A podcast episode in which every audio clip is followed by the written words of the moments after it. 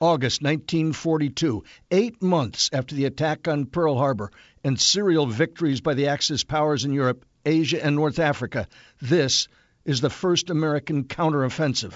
I'm Oliver North, and in this War Stories podcast, you'll hear from eyewitness participants in Operation Watchtower, the six-month-long bloody battle for Guadalcanal, once described by a participant as a place no one had ever heard of. The vicious fight for this two thousand sixty square mile patch of jungle in the Solomon Islands, northwest of Australia, was the first stepping stone on the way to Tokyo and ultimate victory in the Pacific. The U S. Marines, sailors, and soldiers who fought on it, in the waters around, and the air above Guadalcanal described it as nothing short of hell. In this compelling War Stories podcast, you'll hear from those who were there when Admirals Chester Nimitz and Ernest King locked horns with General Douglas MacArthur about strategy, and how the winner of this contest got to fight for a miserable patch of South Pacific jungle and an unfinished airstrip they called Henderson Field. In this podcast, you'll hear firsthand reports from two U S. Marine heroes, fighter pilot Joe Foss, who was America's number one ace, and machine gun platoon commander Mitchell Paige. Listen as they recount harrowing battles on the ground and in the air to win America's first offensive victory in World War Two. Both men received the Medal of Honor for their personal valor over and on Guadalcanal. You'll also hear the little-known story about a tiny group of Solomon Islanders and civilian coast watchers that aided the Americans by spying on the Japanese and helping rescue downed aviators and Marines. U S. Navy hero Frank Holmgren was one of just five survivors of the U S S Juneau, a medium cruiser sunk by the Japanese in a battle off Guadalcanal on the night of the fourteenth to fifteenth of November nineteen forty-two. If you're not inspired by how Frank Holmgren and his comrades survived the shark-infested waters off the bloody beaches of Guadalcanal, you may need an empathy transplant. In six months of fierce combat, more than sixteen hundred Americans died, and another fifty-seven hundred were wounded or sickened fighting in Guadalcanal's putrid jungle, in the skies above and the seas around it. For the Imperial Japanese Army, Navy, and Air Force, it was even worse. Their losses totaled more than thirty thousand.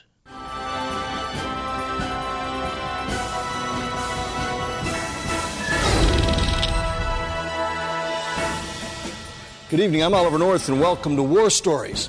We're here at the National Museum of the Pacific War in Fredericksburg, Texas, and this exhibit memorializes one of the bloodiest campaigns of World War Two, Guadalcanal. Admiral Chester Nimitz targeted the tiny tropical island in Solomons for the first American offensive of the war. He saw Guadalcanal as a crucial stepping stone on the road to Tokyo. But from August nineteen forty-two and through February forty-three, Guadalcanal became better known as the Gettysburg of the Pacific. As you'll see, mistakes were made on both sides in what became the longest campaign of the Second World War. The bloody fighting cost the lives of some seven thousand Americans and over thirty thousand Japanese. Tonight, you'll hear from the heroes who fought in the air, on the ground, and the seas around this sweltering green hell. Joe was the farm boy from Sioux Falls, Iowa, who dreamed of becoming the next Charles Lindbergh. I want to go to war. I said, I'll do anything to go. I want to get into fighters. John was a long way from Columbus, Ohio, in his father's saloon. It was hell, and it was spotted with screams, hollering, uh, both Japanese and, and Marine. Mitch had walked two hundred miles from his Pennsylvania home to sign up with the Marines. All of a sudden, you'd see nothing but bayonets coming at you and this most uh, horrible screaming.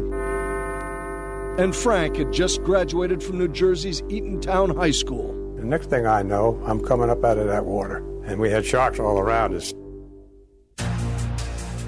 That summer of forty-two, Joe Foss, John Sweeney, Mitchell Paige, and Frank Holmgren were just four of the one hundred five thousand boys headed to Guadalcanal. At the time, nearly a million Americans were serving their country overseas. Back home, it was a time of sacrifice and determination. Now that the national rubber crisis has caused tires to be rationed, this is one, and we see the car bowling along on wooden tires.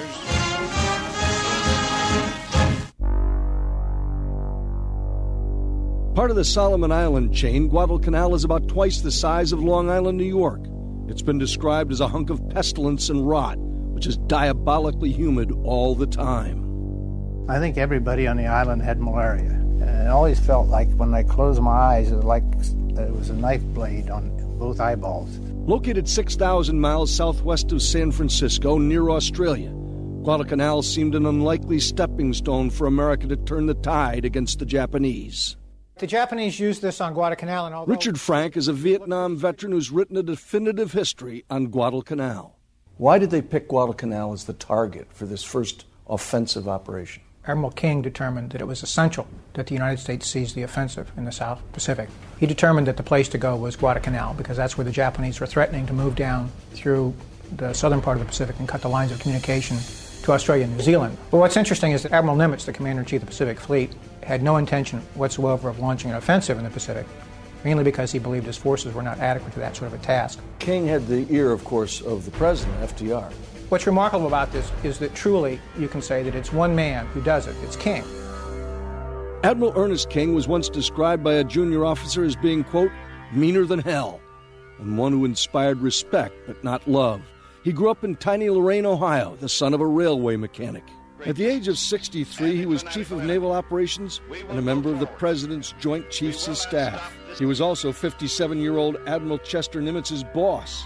The two men, though polar opposites in style, respected each other and shared a special distrust of General Douglas MacArthur. In the aftermath of the fall of the Philippines and MacArthur's precipitous departure from Corregidor, is he still revered in Washington as a great leader? In early nineteen forty-two, Douglas MacArthur was probably as popular an American as there has ever been at any juncture in our history to the American public. At the same time in Washington, they also recognized that they were dealing with one of the great egomaniacs of American history. And his judgment was extremely erratic and very, very suspect to many people in Washington. The political stakes were enormous. MacArthur, Nimitz, and King had no way of knowing that victory at Midway had virtually destroyed the Imperial Japanese fleet. For that victory, our Navy had broken the J N twenty-five cryptographic code used by the Japanese. No one was supposed to know about it. But a day after the battle, the Chicago Tribune printed this story and headline. It wasn't cleared with the government censors, and F D R was furious. He blamed his longtime political adversary, Robert McCormick, the Tribune's publisher. The president ordered Attorney General Francis Biddle to try McCormick for treason, punishable by death. But the Navy didn't want a trial which would disclose our code breaking and refused to cooperate. Nonetheless, the secret was out. The Japanese changed their main operational code at the end of May nineteen forty-two and again in August nineteen forty-two. This effectively shut us out from actual uh, decoding of Japanese messages throughout the entire Guadalcanal campaign. And the reality was the Japanese army had never tasted defeat. It had crushed the Americans in the Philippines, the Dutch in the East Indies, and the British in Burma, Malaya, Singapore, and Hong Kong. Now their target was Australia. They began a systematic seizure of the nine hundred mile long Solomon Island chain, but no one knew exactly why. After the Battle of Midway, American commanders were in sort of a, a three-way competition as to what to do. Describe that friction. Admiral Nimitz, the commander-in-chief of the Pacific, believed that it was imprudent to embark on any offensive operation. General MacArthur, clearly with an idea towards seizing the initiative, proposed a, a leap to Rabaul, the main Japanese base in the Solomons, and also wanted the Navy to provide him with a couple of carriers to support that. In addition to the carriers, MacArthur told King he wanted to take over the first Marine Division. From his hotel headquarters in Melbourne, he waged a political war against the Navy. Admiral King was adamant that the Navy must move onto an offensive. He was equally adamant that no carriers were going to be subjected to the command of General MacArthur, and in fact he understood the politics of it, that by seizing the initiative, taking charge of an operation, the Navy would dominate the resources and hence the operations in the Pacific to come. MacArthur got no carriers, but the decision by the Joint Chiefs of Staff was indeed Solomonic. They literally split the command of the Solomons along the one hundred fifty-ninth meridian. Nimitz would get Guadalcanal and its neighboring Tulagi and all islands east. MacArthur got New Guinea, New Britain, and islands west. What intelligence did we have at the time about what the Japanese had on the island of Guadalcanal? Intelligence is one of the shortfalls in American planning. Uh, we did not have a good fix on how many Japanese were actually on Guadalcanal. But someone did. What the Americans didn't know was that a spy network was already in place in the Solomons. In nineteen thirty-nine, native scouts or coast watchers were coordinated by twenty-seven-year-old Martin Clemens and his boss, Australian Lieutenant Commander Eric Felt. The um, coast watching idea was, was Felt's. He thought up this idea of, of having coast watch because he realized that we'd never have enough troops, and uh, we were learning to use those long before the Japs came anywhere near. Martin Clemens had lived in the Solomon Islands as a British district officer years before the war began. The islands were then a British protectorate. We then were sent off to different districts to do the dog's body work, like uh, counting out the rations and visiting villages way up in the hills, learning a bit about the native language. They used to comb their hair up.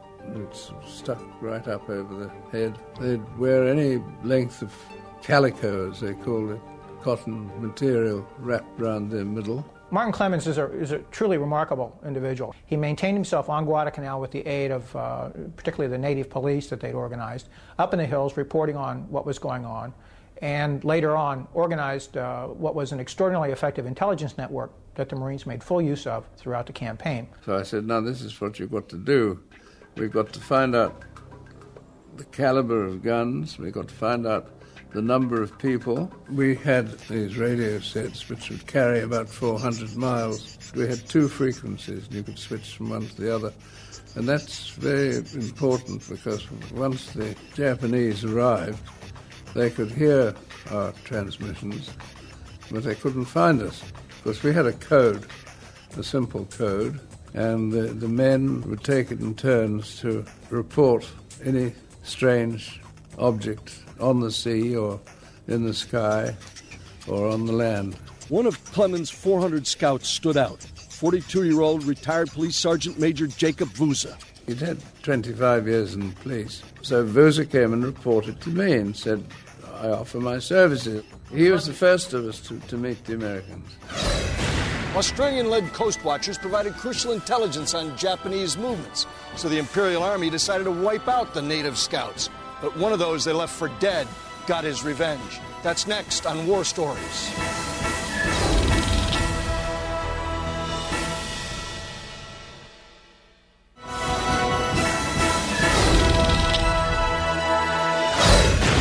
Bright lights of New York, as they will not be seen again till after this war. During the summer of forty-two, blackouts became routine in America, even in Times Square. eight thousand miles away, Martin Clemens and his scouts, including Jacob Vouza, were busy on the Solomon Islands gathering intelligence on the Japanese. The scouts always used to have to go in pairs, because if one chap got knocked on the head, well, who's going to report that he's gone? They had spears and, and bow and arrows, axes. Axe was a dual-purpose weapon. I mean, you can either knock people off with it or you can chop trees down. The Coast Watchers made note of ships they saw. Despite losses at Midway, Admiral Isoroku Yamamoto's navy was still formidable. And on the ground, intelligence estimates put eight thousand jungle-hardened enemy troops on the two islands. But the reality was about twenty-five hundred on Guadalcanal and one thousand on Tulagi. But the enemy's intent on Guadalcanal was crystal clear. Martin Clemens was sending messages about the arrival of the Japanese and apparently starting to build an airfield along the point on Guadalcanal. That threatened the sea lanes to New Zealand and Australia, as far as America was concerned. From San Diego, twenty-four-year-old Marine Captain John Sweeney shipped out with the first Raider Battalion. He just didn't know where he was headed. Beyond the seas is the phrase in the, in the orders that we received. We didn't know at that time how we were going to be used. We were a, what they call a mobile reserve for a, a larger force. Unlike Sweeney, twenty-four-year-old Platoon Sergeant Mitch Paige already knew the enemy from his time in China. Many of them were Mongolians, and many of them were over six feet tall, and many of them were over two hundred pounds. They love to run bayonets through you first and then shoot you. I said, I have to be honest with them and tell them what I know. I want to share it with everything that I ever knew or heard about or saw myself in China. John Sweeney and Mitch Paige found themselves attached to a hastily assembled new first Marine Division under Major General Archer Vandegrift.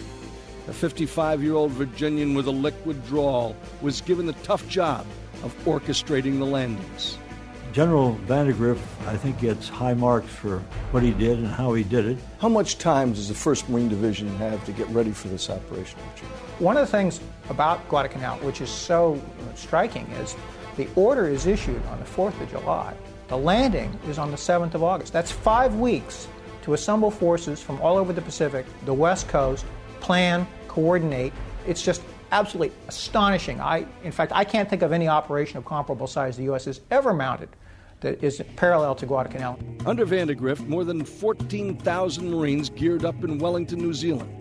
This was the jump-off point for Operation Watchtower. It called for an amphibious assault on Tulagi and Guadalcanal. They go into a frantic effort to cut down on the amount of supplies, equipment that's being taken along.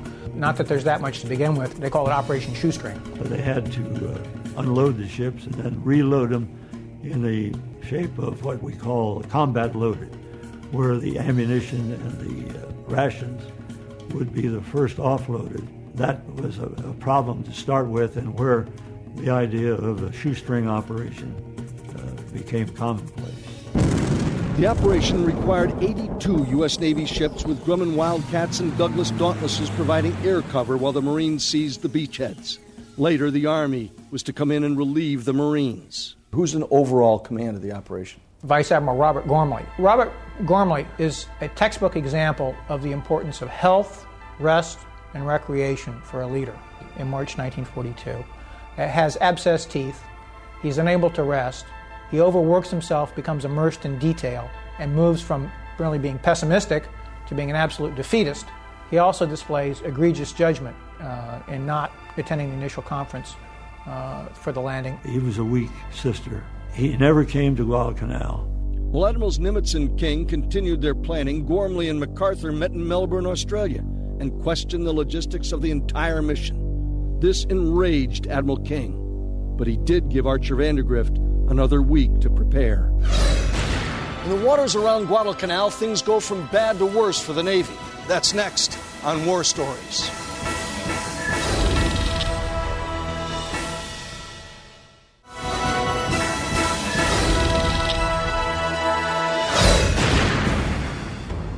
eighty-two American ships loaded with fourteen thousand Marines from Major General Archer Vandegrift's first Marine Division steamed toward Guadalcanal and Tulagi. The enemy was caught completely off guard. Why don't the Japanese oppose the landing on August seventh? The Japanese garrison on Guadalcanal is primarily there to construct an airfield. It's comprised overwhelmingly of basically impressed Korean laborers. When the Marines show up, the first instinct of the commander is that this is just going to be a raid. But nineteen miles away in Tulagi, it was a different story. While Admiral Ghormley stayed at sea, well away from the action, Brigadier General William Rupertus led John Sweeney and three thousand Marines against one thousand Japanese soldiers. The banzai charge was a lot of yelling and, and enough to scare anybody. Malene, Malene, you die. Malene, you die. That was a, a common one. There are the kind of uh, extermination fights that become the hallmark of the later battles in the Central Pacific throughout World War Two. B Company was the first to encounter opposition as they crossed an open field. We lost two officers and one man right there within a, a matter of uh, thirty seconds or so. For thirty-one hours, over eight hundred Japanese soldiers fought to the death. The Marines lost one hundred fifteen, and the Navy lost seven sailors. When did the Japanese make the decision to reinforce Guadalcanal? The senior Japanese naval officer in the South Pacific, Vice Admiral uh, Makawa, decides immediately upon learning that the Americans have landed on Guadalcanal to stage a counterattack with his service forces, a group of cruisers and a destroyer. On a moonless tropical night, Admiral Gunichi Makawa's eight-ship fleet snuck past an American picket patrolling the channel between Guadalcanal and Tulagi. Caught completely unaware, the Japanese were able to blast one Allied ship after another in the battle for Savo Island. We thought we were winning the war listening to all the firing. In fact, that was the common word. We're knocking hell out of them out there. And it was just the opposite. As dawn broke on August ninth, over a thousand Allied sailors lay dead in the depths of what came to be known as Iron Bottom Sound. One Australian and three American cruisers had been sunk. Three other American warships were severely damaged, and another seven hundred sailors had been wounded. The Japanese suffered minimal damage to its fleet and few losses, one hundred twenty-nine dead and only eighty-five wounded. The Battle of Savo Island is without a doubt the most humiliating defeat ever suffered by the United States Navy in war. It simply is a story of an incredible series of events, of miscalculation and bad luck. Back at his headquarters in Hawaii, Admiral Nimitz was shaken by the news. As he relayed the defeat to MacArthur and King, he didn't understand what went wrong. How's the Japanese Navy get that close? The problem was that the radar sets of nineteen forty-two were not nearly as sophisticated, as powerful uh, as the later versions. No one fully appreciated the fact that with islands close at hand, it definitely degraded the effectiveness of the radar. Despite the losses, Nimitz and King remained committed to the operation. And back on Guadalcanal, Scout Jacob Vouza introduced himself to the Leathernecks. We became very, very close friends. And warned them about the island's terrain. It's a tall grass, and in some places that I've gone through were six feet high. You could put thousands of men in there, and nobody would ever see you. If you hit it the wrong way, if it hits your cheek or something, you'd get a pretty good welt. The whole idea, if I understand correctly, is to take and make Guadalcanal into a unsinkable aircraft carrier. The key to their survival is an airfield on Guadalcanal, which they quickly named Henderson Field after a Marine aviator killed at Midway. Engineers worked day and night to expand the airfield into a four thousand foot runway. The enemy watched their every move. They could observe Henderson Field. They knew where our lines were. Warfare in Guadalcanal became an endless seesaw where Americans owned the days and the Japanese owned the nights. Magnesium flares drifted over the jungle canopy, creating a surreal setting for brutal hand-to-hand combat. The horrific battle for Bloody Ridge next on War Stories.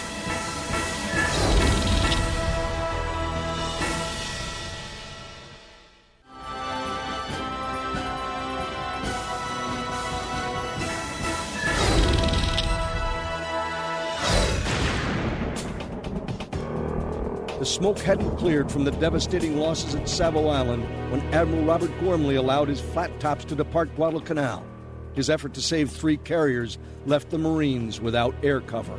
He creates a precedent that the Marines have never forgotten, and that precedent is that they should always bring their own airplanes with them because they can't rely on the Navy. Were we abandoned? Yes, I'd have to say that uh, we all felt that way. Well, I think they were right. They were, uh, in essence, abandoned during the time that the Tokyo Express came down without uh, any effective opposition. Admiral Ghormley was someone who was very prudent and very reluctant to gamble. From Fishtown, Pennsylvania, Charles Calhoun was a twenty-nine-year-old lieutenant aboard the destroyer U S S Sterret. He saw Yamamoto's supply convoys in action. Tokyo Express. That's the name that was given by uh, the, our Navy to the force which came down from the island chain to bombard Guadalcanal on almost a nightly basis.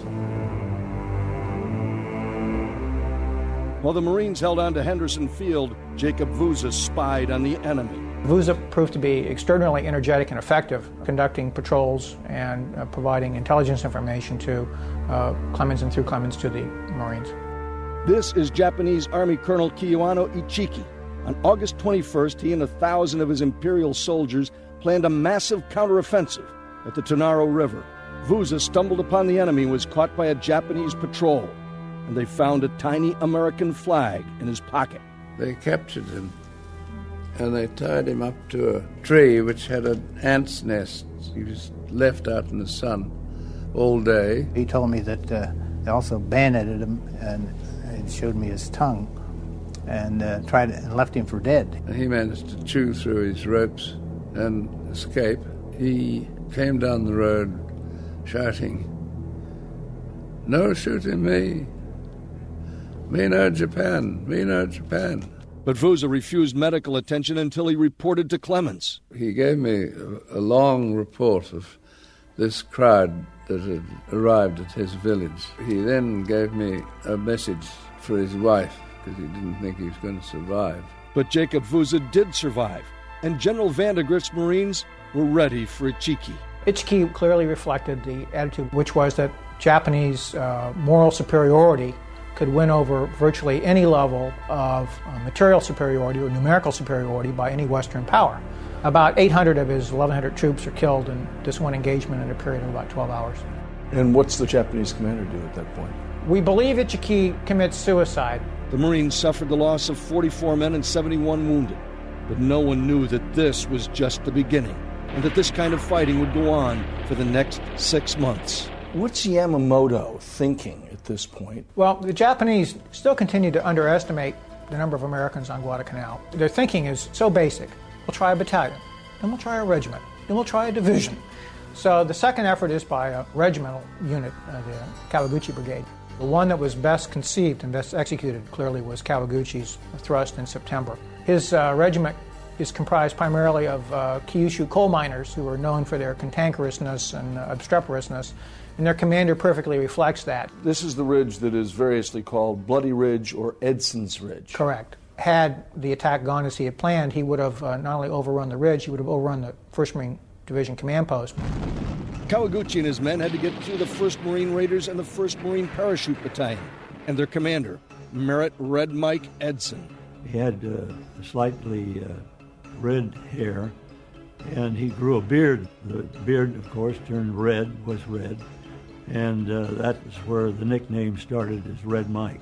John Sweeney was there commanding his own rifle company, right alongside Red Mike on Bloody Ridge that September thirteenth. By some accounts, they were outnumbered six to one. Henderson Field is located in the area just behind where the artillery was established for this particular action, about a thousand yards from this spot. On this night, some six hundred Marine Raiders and three hundred paratroopers defended this particular portion of the airfield. Kawaguchi launches three battalions at what he hopes is going to be the uh, open Marine uh, flank. Uh, one of the battalions get, gets lost in the jungle. The other two flounder around, and uh, the combat is uh, is pretty fleeting that night, although it's uh, bad enough to drive back the initial Marine line. I can visualize going through it. I think one of the fears that I had was a uh, darkness falling, knowing that something was going to happen right after dark. It's incredibly steep. To go up that ridge, it's like your, your face is almost facing right into the ground. You're bent over so far. It was hell. Flares flying in the air and hanging over the ridge where the Japanese had fired them in order to illuminate the target. During the two-day battle, the hand-to-hand combat was as fierce as any man had ever seen. The troops were, were antsy, particularly uh, when the uh, other two platoons back over in the jungle were being hit, and the screams and hollering and the hand grenades. The Japanese kept unhinging the defensive positions. Edson finally moved it back to a final little hilltop.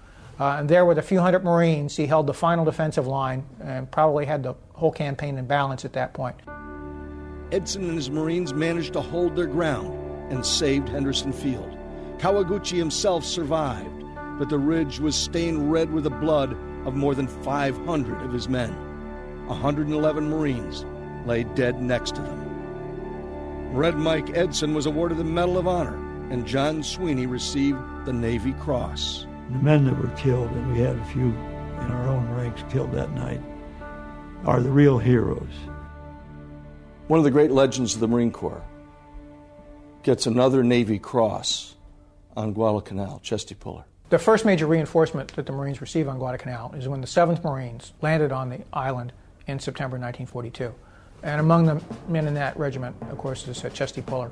Lieutenant Colonel Chesty Puller landed with four thousand much-needed fresh Marines. The American forces now stood at twenty-seven thousand on Guadalcanal and Tulagi. But the Japanese were still there in force, some thirty thousand strong, hidden in the jungles, courtesy of the Tokyo Express. At sea, the battles raged on. A day after Bloody Ridge, the carrier U S S Wasp was sunk by a Japanese submarine. This time, over two thousand sailors were saved. but it left the Hornet as the only operational U S carrier in the Pacific. Ghormley simply could not effectively lead American forces in the South Pacific. Nimitz knew he had a leadership problem. On October fifteenth, he replaced Ghormley as theater commander with Admiral William Bull Halsey. Halsey took command and had an immediate and dramatic effect on everyone's morale. He had a meeting with Vandegrift, and Vandegrift, in one simple sentence, said, "The Navy wasn't doing enough to support us." Now, this was like a spear in Halsey's heart, because if the one thing that he could not tolerate was the notion that the Navy was not holding up its end. He promised he would support the Marines, and that's exactly what he did. Flying planes like this battered Grumman Wildcat, Marine Ace Joe Foss and the Cactus Air Force showed the Japanese we also knew how to fight in the air. That's coming up on War Stories.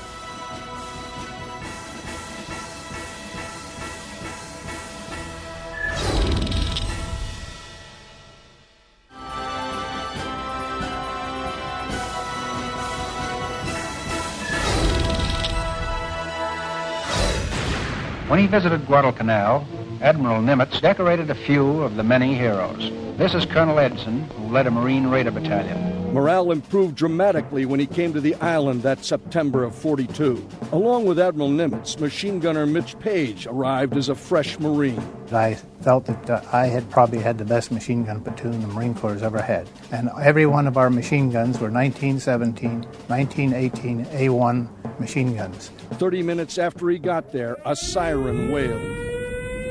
Everybody was screaming, air raid, air raid. I distinctly and vividly recall a plane coming low overhead, and uh, everybody was shooting at him, but he was an American plane.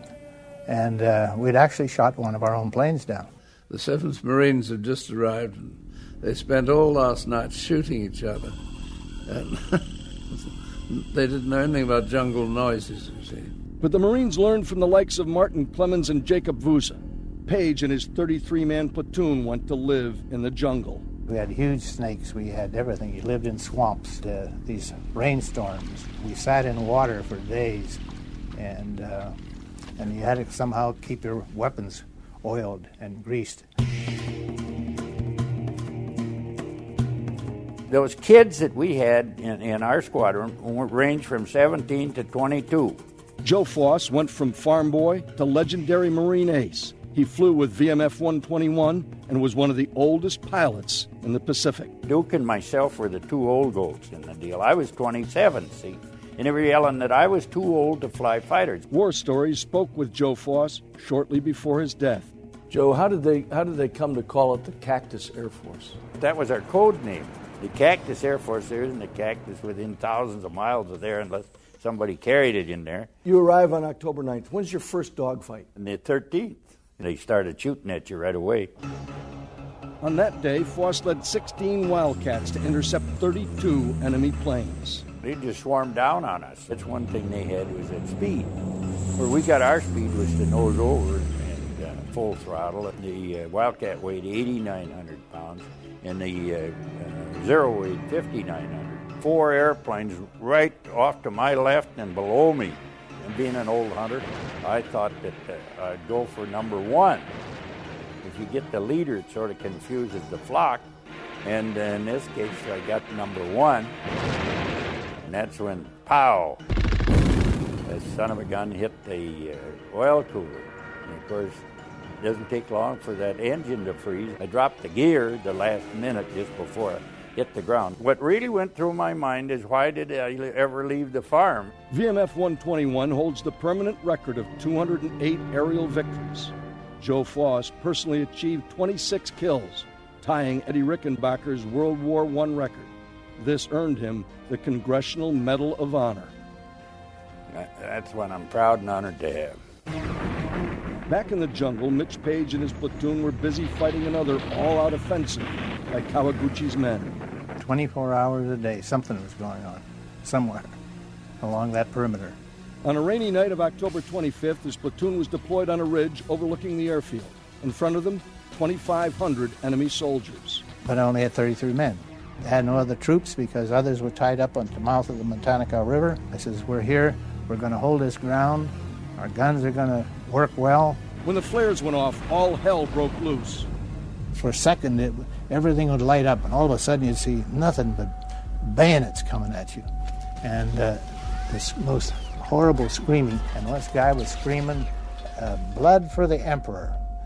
And Richard E. Stansbury, one of my men, screamed out, "Blood for Eleanor." When the second wave hit, every Marine with Paige became a casualty. He was now all alone. I was running from gun to gun. I was the only one on the guns. For four hours, Paige held a position. But at the first light of dawn, he found himself in the sights of a Japanese machine gunner. He fired these thirty rounds at me and missed me. thirty times he missed me. Bullets, some of the bullets were out here somewhere in here, but I could feel the warmth. And I immediately fired one burst, and he was gone. And I looked around, and every, nobody was moving. And it was so quiet, I thought I was in a cemetery. And pretty soon I hear this screaming and hollering, and here comes my fixed bayonet guys down this hill. And I never had such a charge in my lifetime. Mitch Paige was awarded the Medal of Honor for his extraordinary courage. Stay tuned for more war stories. That's an order.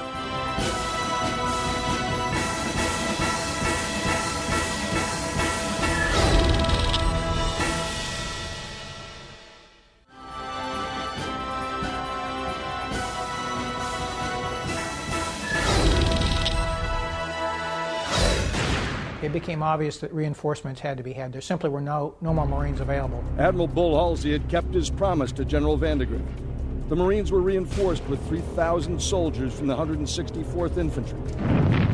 And at sea, the Navy was slowly turning the tide. Halsey's leadership precipitates a bunch of naval engagements. This leads to a, a Battle of Santa Cruz Islands. Halsey decides to go out and get them. Issues an order to strike, repeat, strike. During the battle, our one remaining carrier, the U S S Hornet, was torpedoed. one hundred eighteen perished as she joined the remains of fifty ships and crews in the depths of Iron Bottom Sound.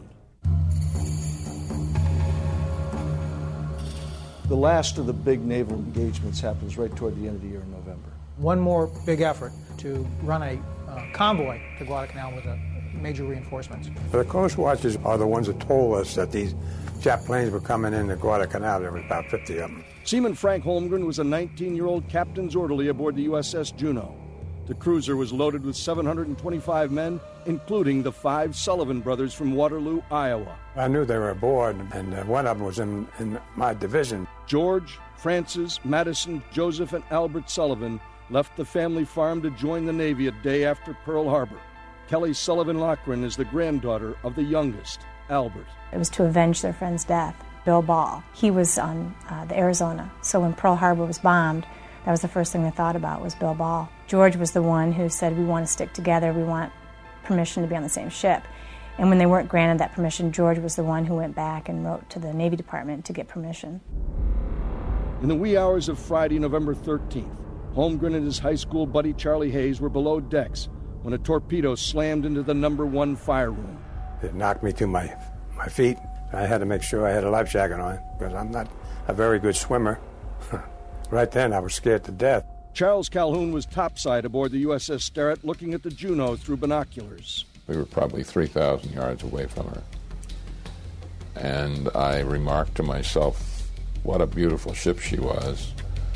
We were making twenty-one knots, and she was keeping up with us. I was really wondering how in the world she was doing it, because I couldn't see any damage. Then, another enemy torpedo struck. The ship blew up at my face. I mean, big, I mean, it just blew up. The next thing I know, I'm in the air. I saw whole five-inch guns fly through the air. People who were on the bridge, bodies, fly up through the air. And all of a sudden, I heard the ocean, roar of the ocean. And I said, I'm going to die, I'm going to die. And I went down with the ship. How far down I went, I don't know, but I was dead at that time. I couldn't see anything. I especially looked for survivors in the water. I couldn't see them. I could see nothing. I couldn't even see a piece of flotsam. When I was coming back up again, the life jacket was bringing me back up, and I could see it getting light. And uh, I finally broke, broke to the top, and it was fuel oil, and got all over us. It was good for the sharks. They didn't see either that way. About one hundred sailors survived the explosion, including twenty-eight-year-old George Sullivan. Sharks surrounded the flimsy rafts, and more men died. They went out of their heads. In fact, they were diving off the ship to go down below because they thought supply. They thought the ship was down below and they could get supplies. Then the sharks came around. After the sharks got one of them, I was, you know, they, they know what they was getting. People were dying left and right. George died early because he was he was hurt real bad. The story goes that George survived and that he was really distraught, that he was looking for his brothers, and that he was going from raft to raft with, with toilet paper to wash the faces because everyone's faces were covered with oil, and that he was looking for any of his brothers, um, and that eventually he was attacked by sharks. But in my heart, I like to think that he went down with his brothers and he didn't suffer. Five days after the naval battle of Guadalcanal, there were only ten survivors. And on that fifth day, two P B Y Catalinas finally arrived. We got in the airplane. The first thing I said to the pilot was, did you find those cork nets out there? Because I knew my buddy Charlie Hayes was on it. I said, no, Charlie never made it, no. President Roosevelt wrote him a letter and gave his condolences. Even Eleanor Roosevelt also wrote a letter to my great-grandmother telling her how brave and courageous she was. The Sullivan legacy lives on. Two ships were commissioned with the family name. The first ship was the Sullivan's five thirty-seven, and my great-grandmother christened that ship in April, just two months after she found out the boys were, were missing in action. Kelly christened the second ship in nineteen ninety-five. The crew of the U S S The Sullivans and her commander, Dixon Smith, served in Operation Enduring Freedom. They were all awarded the Bronze Star for their role in fighting terrorism. There's more ahead on War Stories. Stay with me, Oliver North, on the Fox News Channel.